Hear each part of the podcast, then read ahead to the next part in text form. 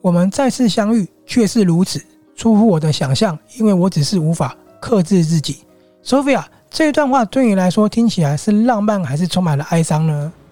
嗯，一开始听起来好像很浪漫，可是他说却是如此出乎他的想象，又无法克制自己，感觉有一些哀伤的成分在里面。对，没错。其实事实上啊，这段话它完全是充满忧伤的。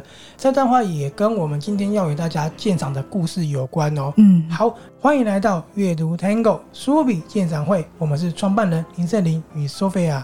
Por una cabeza de un noble potrillo que justo en la raya afloja al llegar y que al regresar parece decir, no olvides hermano, vos sabés no hay que jugar. 大家好，好，Sophia，呃，我们今天要与大家鉴赏的作品呢，它是一部电影哦。那这部电影呢，我会介绍它，是因为它与一位名人有关。呃，其实说是名人，我觉得他更比较像是历史的人物。不过呢，可能有人会以为说，那我们是不是要介绍一部传记电影？并不是哦，这部作品与这位女士啊，她其实并没有任何直接的关系，她也没有参与过这个电影的演出。哦，所以不是名人演出的电影，哦跟它完全没有关联。那为什么我要介绍呢？他们两者有什么关系呢？好，其实啊，是因为这部电影对这位女士来说啊，是有一段非常非常难忘的回忆，而且这个回忆是既甜美又苦涩的。嗯嗯好，那我们就会透过介绍这一部电影，也与大家分享这一段发生在民国的小故事。哦，所以是民初小故事。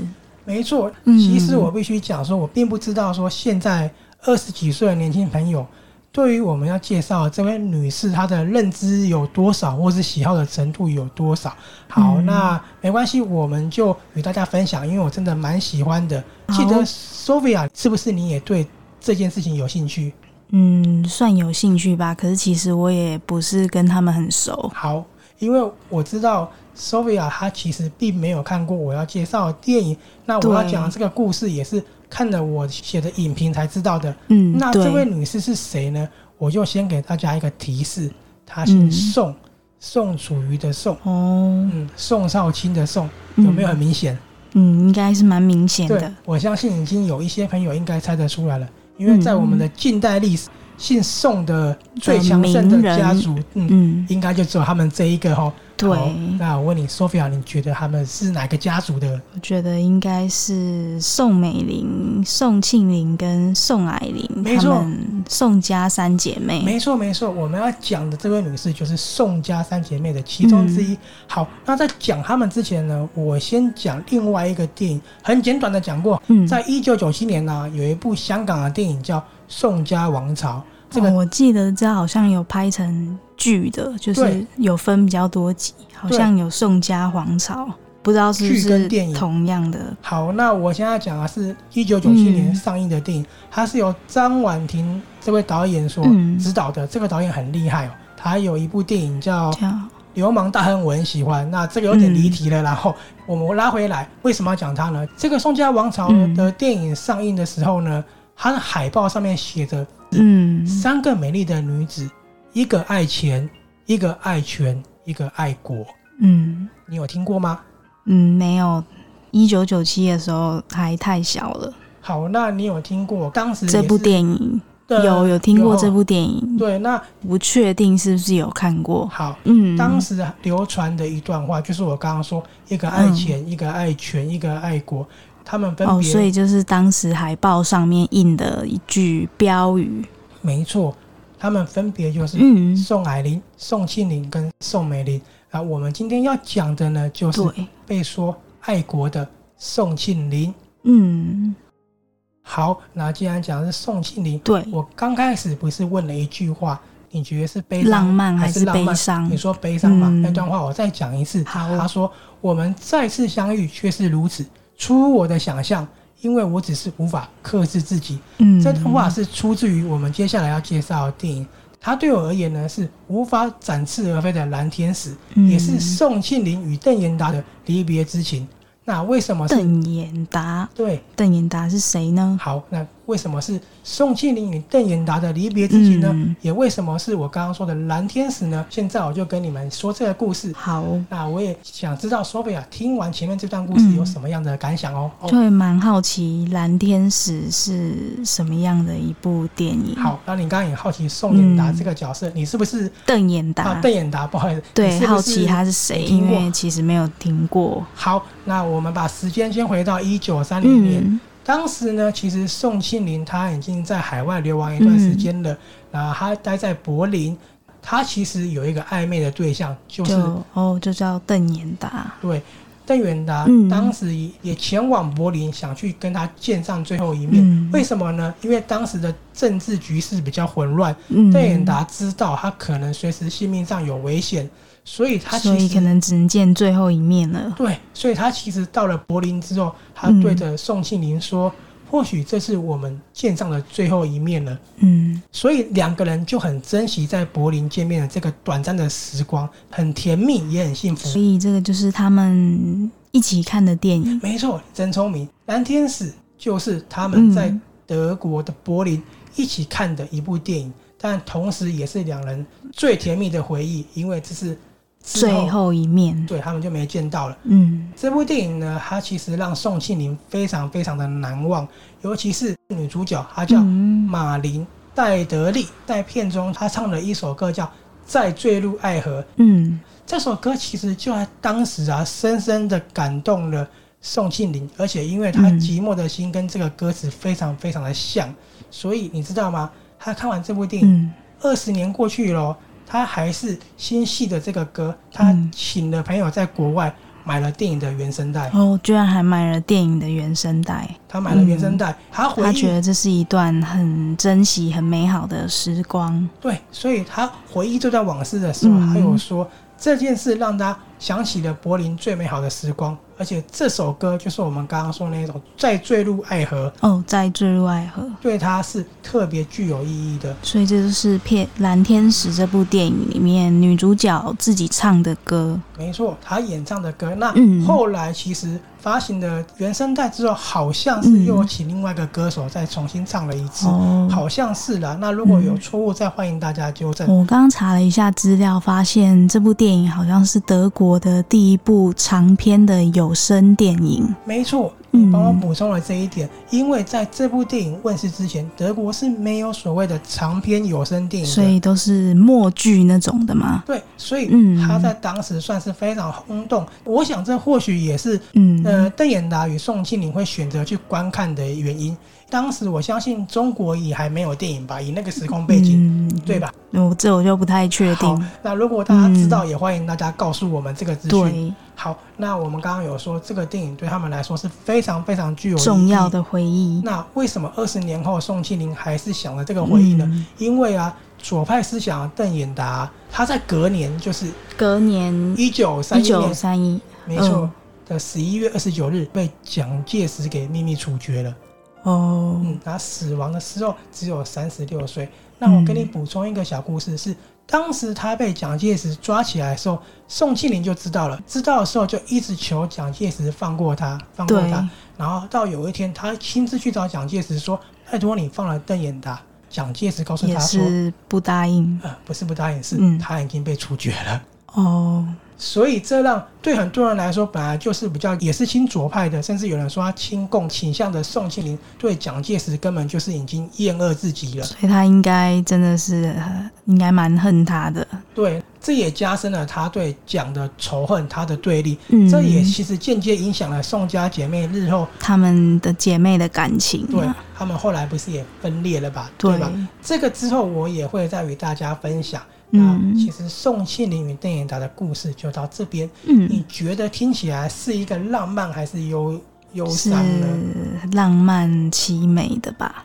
对，我觉得其实蛮凄美的。为什么有人会说，嗯，那宋庆龄当初为什么不跟邓演达在一起就好了呢？好对这个我晚一点再跟大家补充。所以我们现在要介绍的就是这一部让他们两个印象这么深刻的电影。没错，对，究竟是什么样一部电影嗯能够让宋庆龄那么意义深重呢？对，二十年后还特别买电影原声带来对收藏。好，这部电影刚刚嗯 Sophia 你有帮我补充了，它是德国第一部的有声长对篇，有声的，然后它也是德国嗯算是当时很红的一种风格，就叫做表现主义，非常表重要现的重主义，对表现主义。那那我是怎么样的一种主义？我稍微讲一下好了，其实表现主义它某种形式上是用比较浮夸或是比较夸张的方式去嗯呈现它所要传达的意境、情感，或者是用比较特别的方式去营造整个氛围。这个呢，因为要讲，可能要需要一点时间，我怕讲错了，所以我再嗯吸收一下。好、嗯，那我之后会特别为大家补充一下，所以先跟大家说不好意思，好，我要强调，《蓝天使》它是表现主义非常重要的一个作作品。品，嗯那这个电影呢，是由电影大师约瑟夫·冯·斯坦伯格所执导的。电影内容就是充满着非常非常戏谑的嘲讽，嗯，还有重点是非常的凄凉，无尽的凄凉。嗯，你从看到结束，你会感觉整个电影是忧伤的。嗯为什么忧伤跟宋庆龄那么有关呢？好对就跟你讲这个她电影的的故事。好故事剧情，他的故事讲的呢是主角是一名老教授，这个老教授每天都嗯穿的很帅的西服，然后戴那种高帽，嗯，以前外国所人以都就戴是高帽，很体面，每天都会把自己打扮整齐，没错，他非常体嗯面，而且生活非常严谨，他很遵循规律的生是啊活。很自律的一个人，嗯，然后又很有威严，所以嗯学生对他总是非常害怕，很很尊敬又很害怕，对，不敢跟他有什么太多互动的一个啊嗯老教授。刚刚有说他向来就是非常自豪，他对那么自律的生活嘛，对他过着安稳的生活。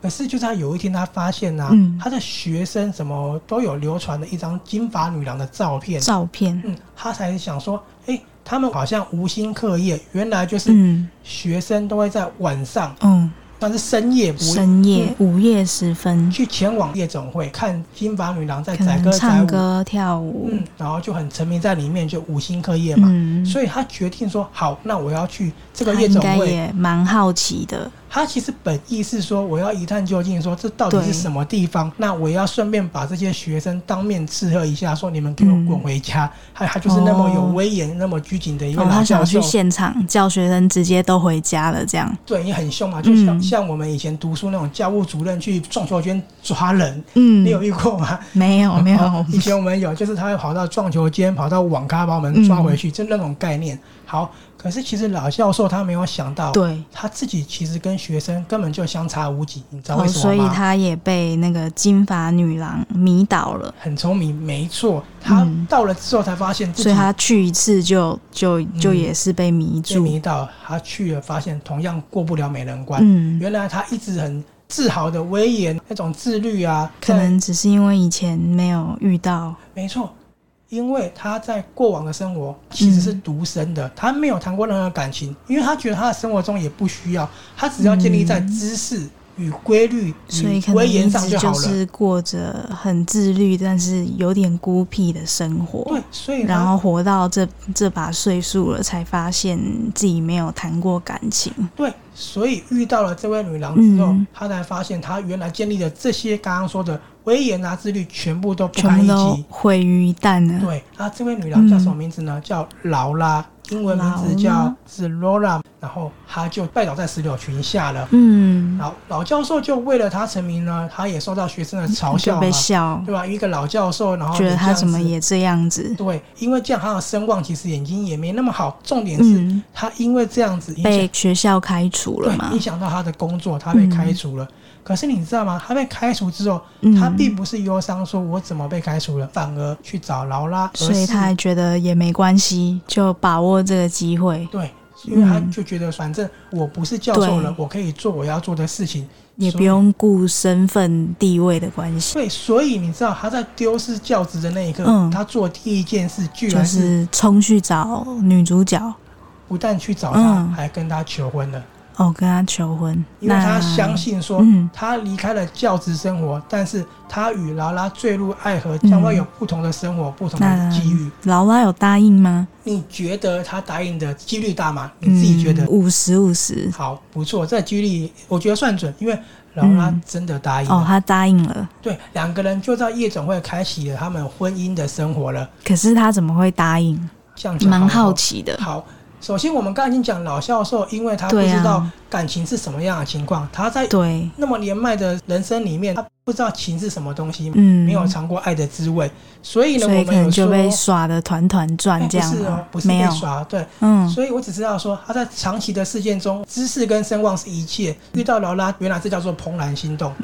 嗯，愿意付出所有，但是呢，第一次有这种感觉，对，但是他嗯不知道说他做的这个行为其实只是像飞蛾去扑火一样。对，而且像劳拉这么漂亮，应该追求者很多，对不对？对，所以其实这位教授跟劳拉结婚之后，因为没有了工作，待在夜总会，最后沦为大家嘲笑的一个老人，他嗯沦为在夜总会演出的跳梁小丑。所以他是真的演出小丑这个角色，还是只是因为他一直待在夜总会又没有工作，被大家笑？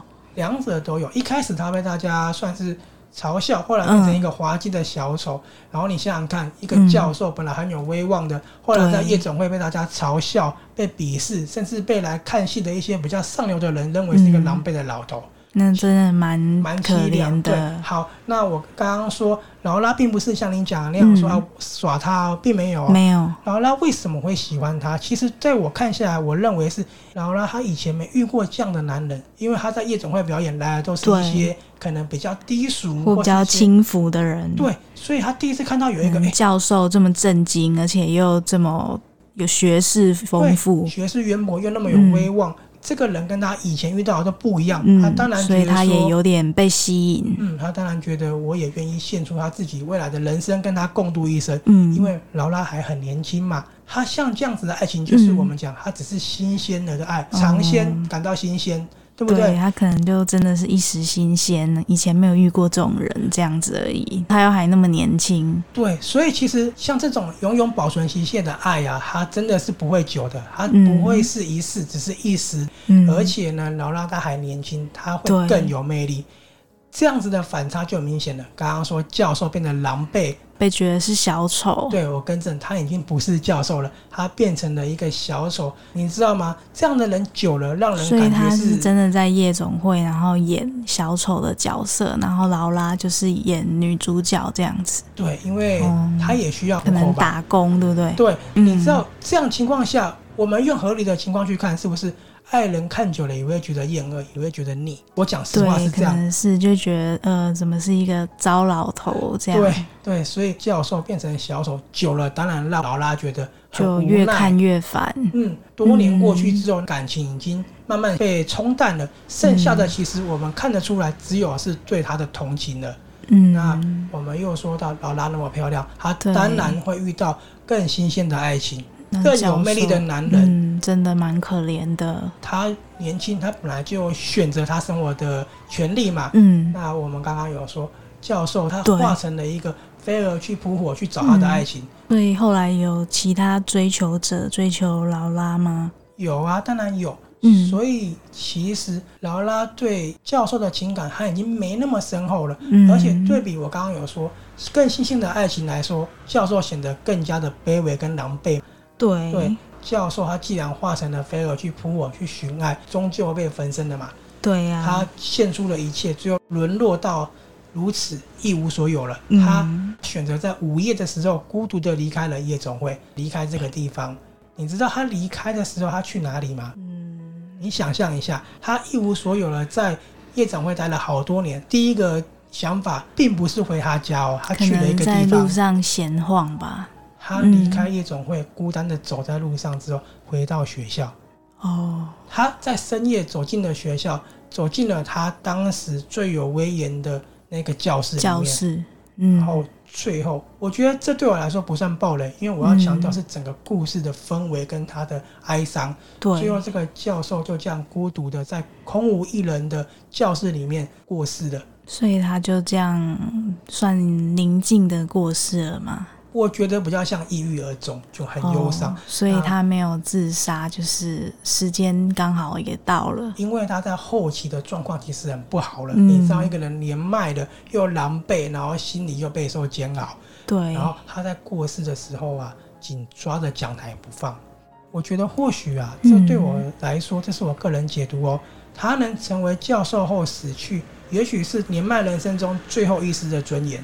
他可以对在这个讲台上过世，对吧？所以他就抓着不放，他觉对得那这是他最后剩下的东西了。对，而且其实任凭别人怎么嘲笑，嗯他也听不到了。他最后在这个讲台上死去，嗯，那他在离开夜总会是孤独一人的走。对对吧？其实他离开的时候，劳拉还在表演，嗯，他在舞台上唱的就是《坠入爱河》这首歌，嗯再坠入爱河，这首歌，没错。好，那为什么叫蓝天使呢？因为是取自于这个夜总会的名字。哦，所以这个夜总会叫蓝天使。嗯，所以呢，你知道，让教授迷失自我的地方是蓝天使，一切都起于蓝天使，他的人生也忠于蓝天使。嗯好，在这个电影中啊，我们有说女主角马琳戴德利，她对，展现的非在常片中唱的那首歌，对。天中唱那首歌，她其实成了我们说宋庆龄当时很孤独性的写照，唱进了她的心坎里。好，那在《坠入爱河》这首歌的歌词呢，我请 Sophia 帮我用中文念给大家听，好不好？好，他说再一次坠入爱河，从来没有想过我要做什么，这不需要说明。爱情是我的游戏，任我随意玩耍，我向来都是如此，这也不需要说明。我周围的男人都像飞蛾扑火，如果他们的翅膀烧，我知道这不是我的错。好，这个我想先问一下，你听完之后嗯你的想法、是不是也蛮孤独的？嗯，对，可能也有一点孤独。他就觉得，虽然说他周围这么多男生围绕着他，然后像飞蛾扑火，可是他觉得这不是他自己的错，这是他们自愿的。对，这有点感觉像是这些男人终究嗯给不了他要的爱。对，因为他说他从来没有想过可以再一次的坠入爱河，好，那老教授 都哦只是，是旁边这些人对来来去去。所以你看老教授为什么我用飞蛾扑火来形容他？嗯老教授就如同周遭这些男人。好，我把这个歌词我们来对比宋庆嗯龄。宋庆龄其实她当初呢，你知道她嫁给了谁吗？她嫁给谁？好，她有一个很有名的嗯，算是称呼叫做孙夫人。哦她嫁给了国父孙中山。当初其实小的国父非常非常多岁，这个你应该有印象了吧？。对，好，所以他的家人是非常非常反对的。嗯那宋庆龄她是不顾一切的嗯要嫁给孙中山。那老实说，其实孙中山对待宋庆龄非常的，我不能说不好，但是我之后会跟大家分享，别段故事。对宋庆龄得不到该有的爱，嗯，他最后只剩下失落跟孤独，所以他才远走他乡。而且他因为嗯跟孙中山结婚，跟家人的关系也没那么好了。嗯那我们刚刚有说，为什么他不直接跟邓演达对在一起呢？因为所孙以中他山也过世了远嘛，走他乡到柏林。还有莫斯科等等地方对，他就算是孤独的流浪。嗯，好，那我刚刚讲的是，就像你也有问过我，那对为什么孙中山先生过世之后，他已经是一个人了，为什么嗯不跟邓演达对在一起不呢？在一起。因为我讲他很孤独，他需要一些资源，他也需要旁人给他的尊重等等的。嗯，孙夫人这个名声其实对他来说很重要，可以保护他的。对，当然这个名声挂在他身上已经是一个嗯标签，也拖不下去了。对，他知道这个东西无法割舍，但是他也知道，重点是这个是宋庆龄与家人决裂之后，是他唯一的一个保护伞。真的那，其实也很明确的去展现出来这一个对他的重要性。邓演达也知道，所以也很尊重他，嗯，因此所呢以他们就他们只能互相压抑最自后己一的次爱情。见面看了这部电影。对我们不做任何批判，就是这两个人，我刚刚有说，只能非常嗯压抑自己对对方的爱，他们其对实是很澎湃的。那两人都各自独自占有那一种，我觉得是嗯柏拉图式的暧昧，不能表达那么明显。对一直到两个人永隔，一直到无法再坠入爱河，所以嗯，这首歌《再坠入爱河》其实对宋庆龄来说是一个永远没办法达成的愿望了。对，真的是没办法达成。好，那《蓝天使》呢？这部电影是一九三零年的老作品，嗯我觉得它的故事或许对现在的一些年轻观众来说，可能有点嗯没那么吸引力，或是没那么特别了。嗯可是我觉得它的孤独非常纯粹，你听我刚刚讲过来，是不是？对非常直接的告诉你何谓哀伤。对那他的老爱教授的孤独，对，那他的爱也非常的纯粹，你也感觉嗯出来，然后两边的爱也没有谁对谁错，都是甘愿的，嗯是吧？那表现主义，我觉得它完全表现出人们对爱的那种痴狂与悲喜。嗯，我觉得九十年后过去到现在，这个电影里面所产生的寂寞，是可以跨越时代到。让我们现在的人感同身受，甚至觉得说嗯，我们也感受过相同的孤独是如此相似的。你有没有这样觉得？对，好，说到这个，我打一个岔。嗯今天我收到了一个我脸书的一位好友，他是一个退休的老教师，他说了一段话，意思是这样子的：年纪越大，感觉小说可以跨越时空，在现实中找到碰过的人事物。这段话我今天听到之后，我说真的太棒了，因为刚好我要讲的电影其实也相似。对，所以也是这种过了几十年，还是可以让我们找到同样触动的。